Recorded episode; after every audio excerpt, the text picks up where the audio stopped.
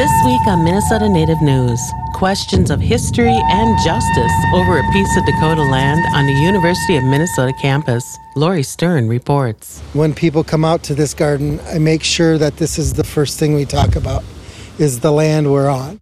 That is Chante Suta Francis Bettelyoun, Oglala Lakota, and caretaker of the Native American Medicine Garden on the St. Paul campus of the University of Minnesota.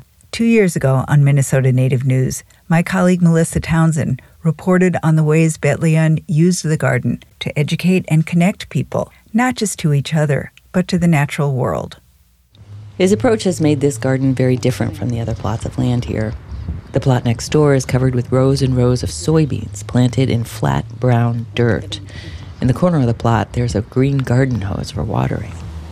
The medicine garden is lush and crowded with a variety of tall plants. Most of them tower over my head, and there are a few juvenile trees sage, sweetgrass, milkweed, sunflowers, and a number of other species, native and non native, are working together here. Uh, anywhere between 75 and 100 different perennial species in the garden right now, along with corn, squash, uh, green beans, tomatoes, peppers, all those common annual vegetable plants. Bettelyoun is a landscape designer by training, and he's been an employee of the university since 2005. He's made this parcel a place for healing and conversation. He said that his and the community's goal is to plant perennial seeds here, food that sustained Dakota people for centuries. He said he hasn't done it because the university has never committed to making the medicine garden permanent. In early May, Bettelyoun learned his annual contract would not be renewed. We don't bring in profit because that's not our way, but we give more than that in education, in community building, and looking at our indigenous food sovereignty. And we've created an indigenous food sovereignty movement there, as well as uh, a movement into truth telling, we put it. Bettelyoun said a movement into truth telling. Over Zoom, those last words were hard to hear. He said truth telling is necessary for healing. So when the university, which acknowledges it occupies ancestral Dakota land, when the university reverted to its role as colonizer, Bettelyoun's many supporters were not having it.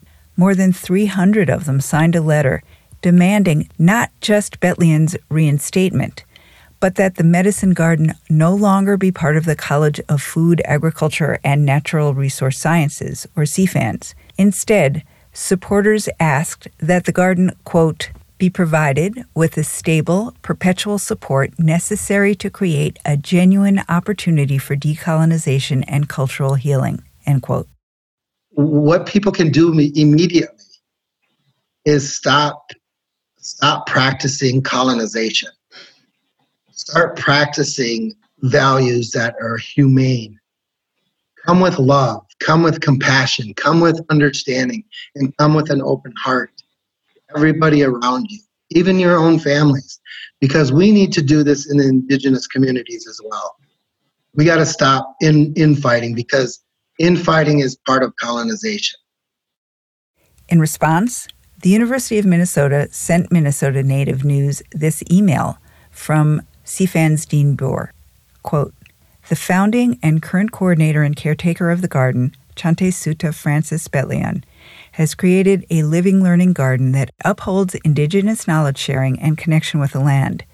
As we move forward, we will keep the mission of the garden at the center of our planning, one that emphasizes education, honors indigenous food sovereignty, the teaching and wisdom of food as medicine, and protects the garden for generations in recognition of its role in serving as a bridge to the Dakota community on whose ancestral lands the University of Minnesota currently resides.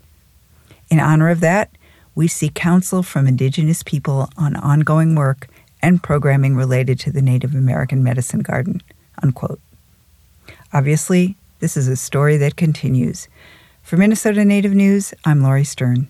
Minnesota Native News is produced by Ampers, diverse radio for Minnesota's communities, made possible by funding from the Minnesota Arts and Cultural Heritage Fund and the citizens of Minnesota.